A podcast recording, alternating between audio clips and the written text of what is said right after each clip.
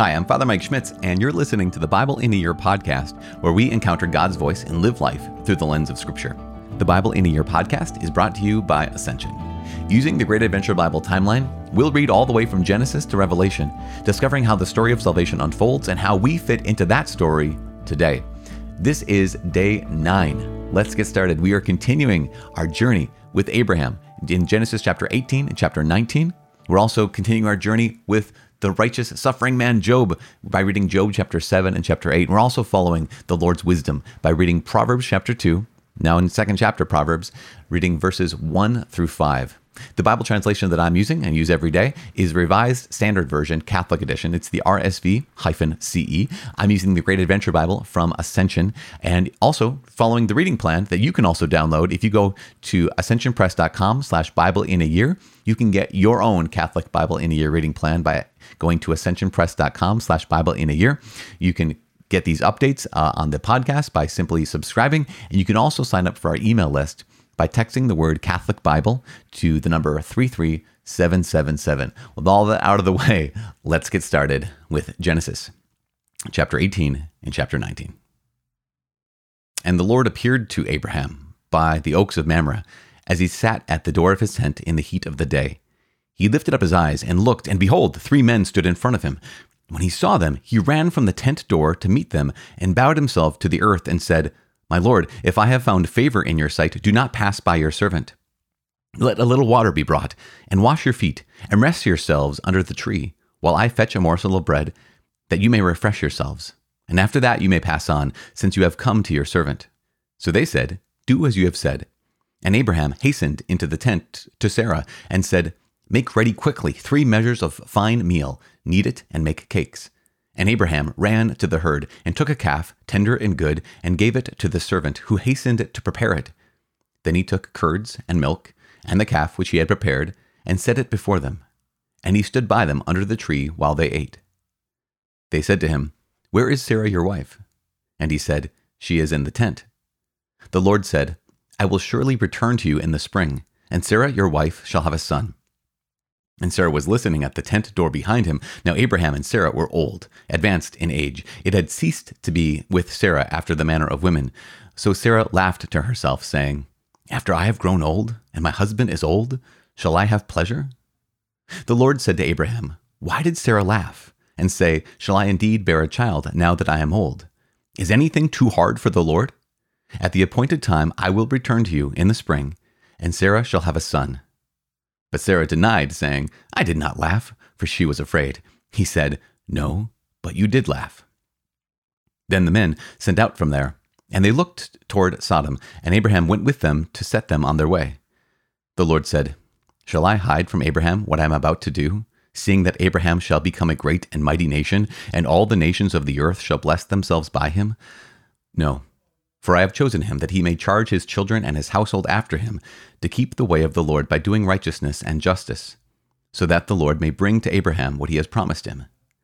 Then the Lord said, Because the outcry against Sodom and Gomorrah is great and their sin is very grave, I will go down to see whether they have done altogether according to the outcry which has come to me, and if not, I will know.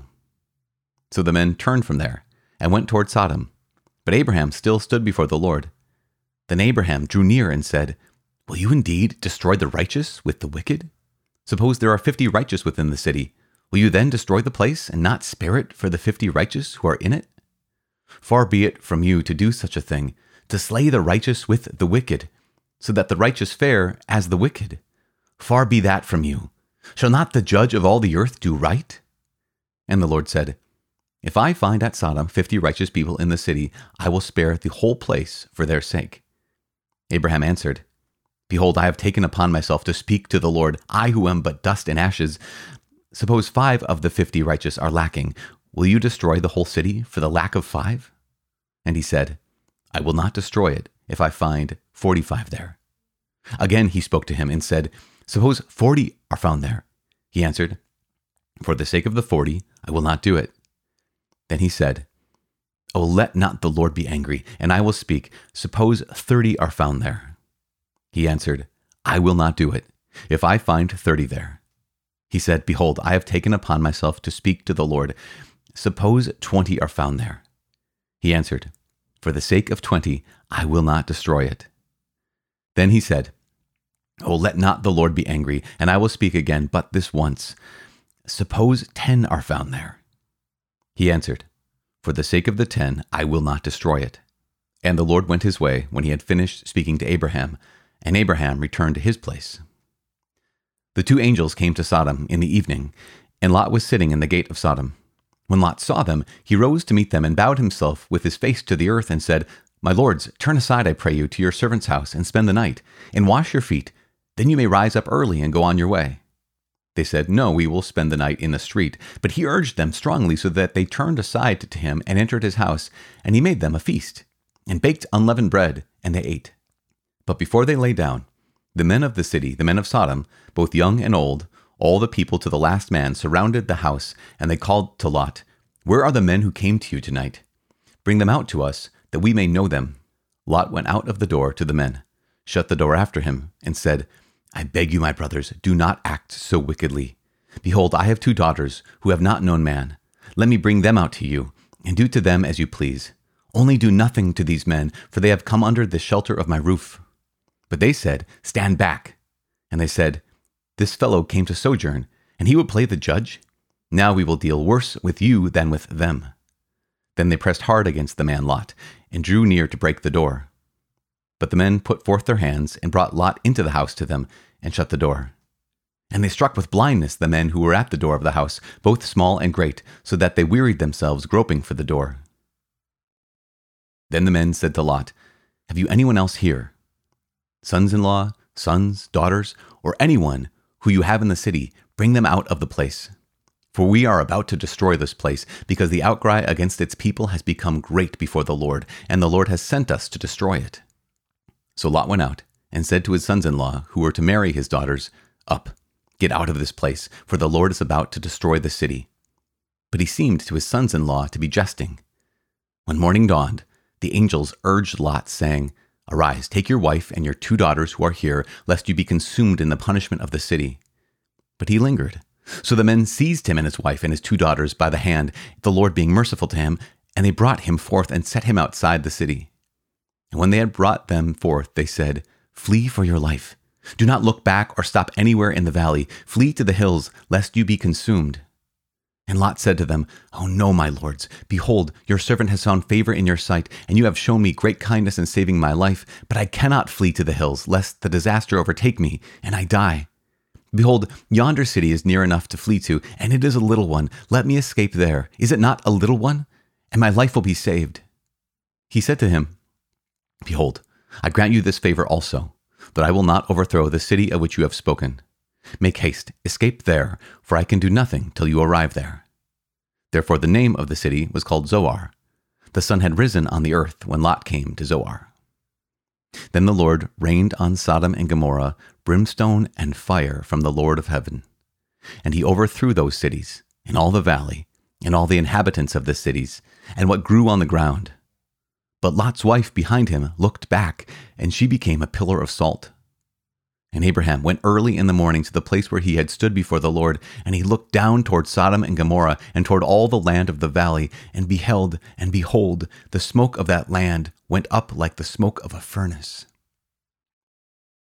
So it was that when God destroyed the cities of the valley, God remembered Abraham, and sent Lot out of the midst of the overthrow when he overthrew the cities in which Lot dwelt.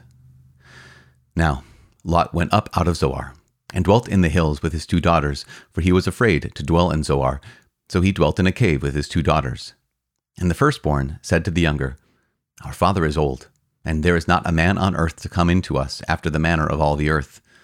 Come, let us make our father drink wine, and we will lie with him, that we may preserve offspring through our father.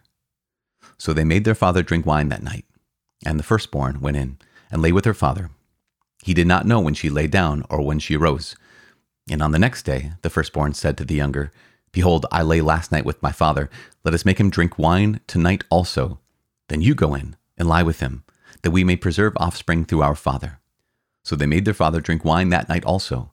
And the younger arose and lay with him. And he did not know when she lay down or when she arose. Thus both the daughters of Lot were with child by their father. The firstborn bore a son and called his name Moab. He is the father of the Moabites to this day. The younger also bore a son and called his name Ben Ami. He is the father of the Ammonites to this day.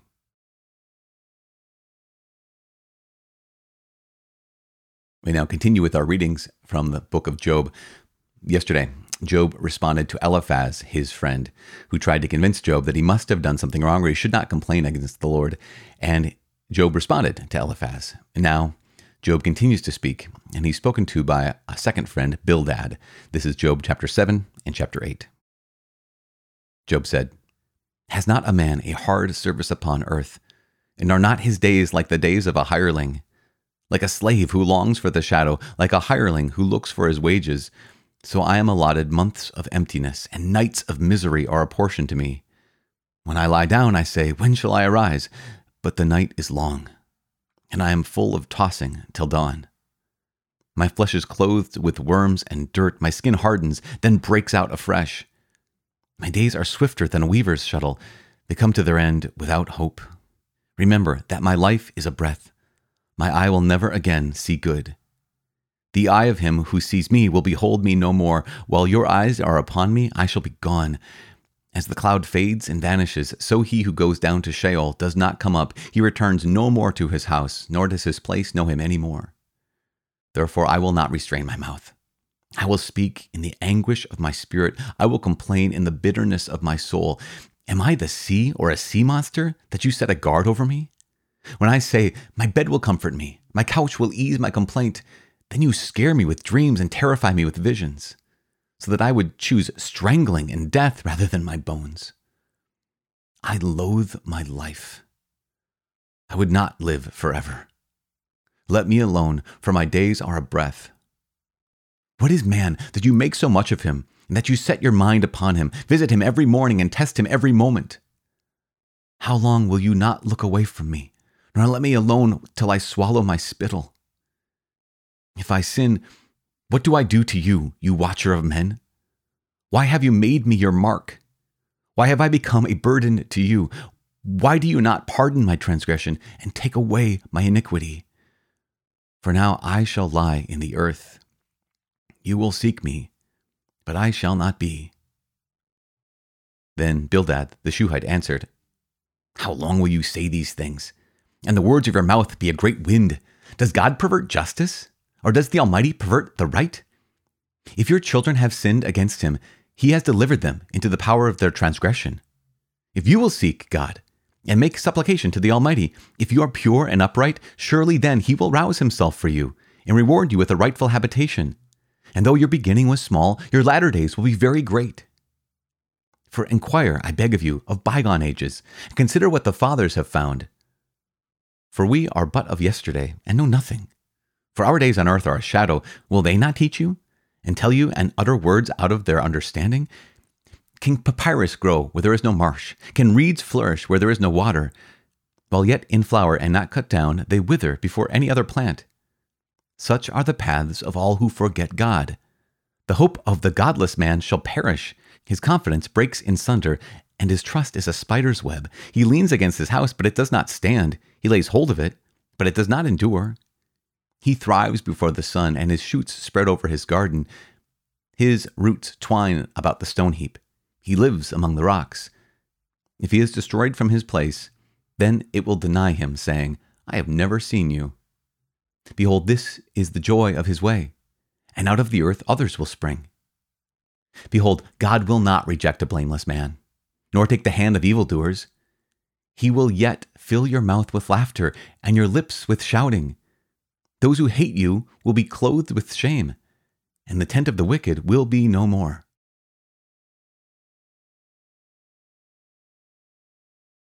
Proverbs chapter 2, verses 1 through 5.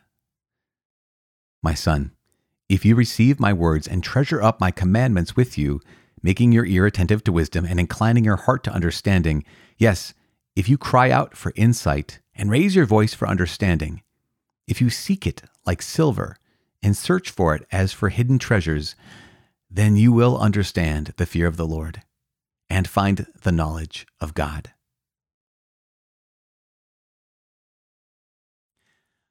Father in heaven, we thank you so much. We thank you for your word. We thank you for revealing your heart to us. We thank you for all of the gift um, that your word is when you when it's proclaimed to us.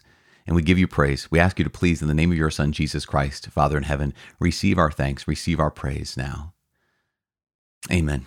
In the name of the Father, Son, and Holy Spirit. Amen. You guys, oh man, confusing, right? Um, here is the story of Abraham and Sarah. They're blessed with a child. Isaac is going to be born to them.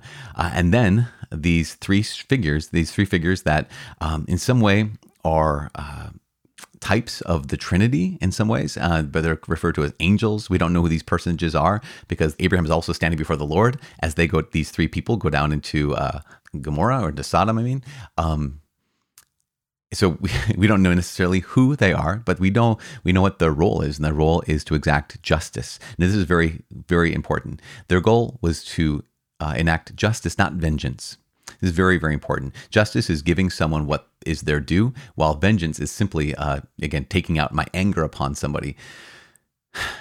And this justice is clearly established in the story today because you have God destroying an entire city and Abraham challenges him on that and says, "Well, but but Lord, if there's if there's any righteous people, 50 and 45 and 30 and 20 and 10, would you still destroy it? Would you destroy those 10 with for the sake of the unrighteous along with the unrighteous?" And God says, "No, I'm just. I would not do that."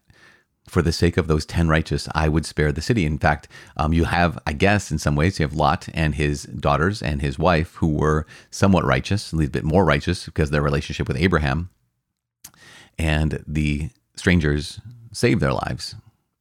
But then you have this devastating, so you have the God's justice established, but then you have this devastatingly awful story about the daughters of Lot and how the daughters of Lot uh, basically have relations with their father so that they can continue their bloodline. This is, and you find like, well, gosh, the Bible didn't say and that was wrong, right? Sometimes what we have is we don't necessarily have the Bible sh- telling us that something was wrong, that they did the wrong thing. We have the Bible showing us that they did the wrong thing. Why? Because the descendants of these uh, incest, essentially, um, are the Moabites and the Ammonites, who became then the enemies of the Israelites. They became the enemies of the people of the chosen people of God. And so there is this way in which the scriptures are pointing out that this was exactly the wrong thing uh, to do. And um, from this union, this sinful, evil union, there was uh, these two peoples, the Ammonites and the Moabites, who were the enemies of the Israelites. There are so many questions that come up um, in all these readings, including the questions of, well, at the one point, Lot offered his daughters to these men. How, how is that good? It wasn't good. And this is this is the key thing. Just because something's in the Bible doesn't mean that it's good, but we can still learn from it even if it doesn't immediately make sense.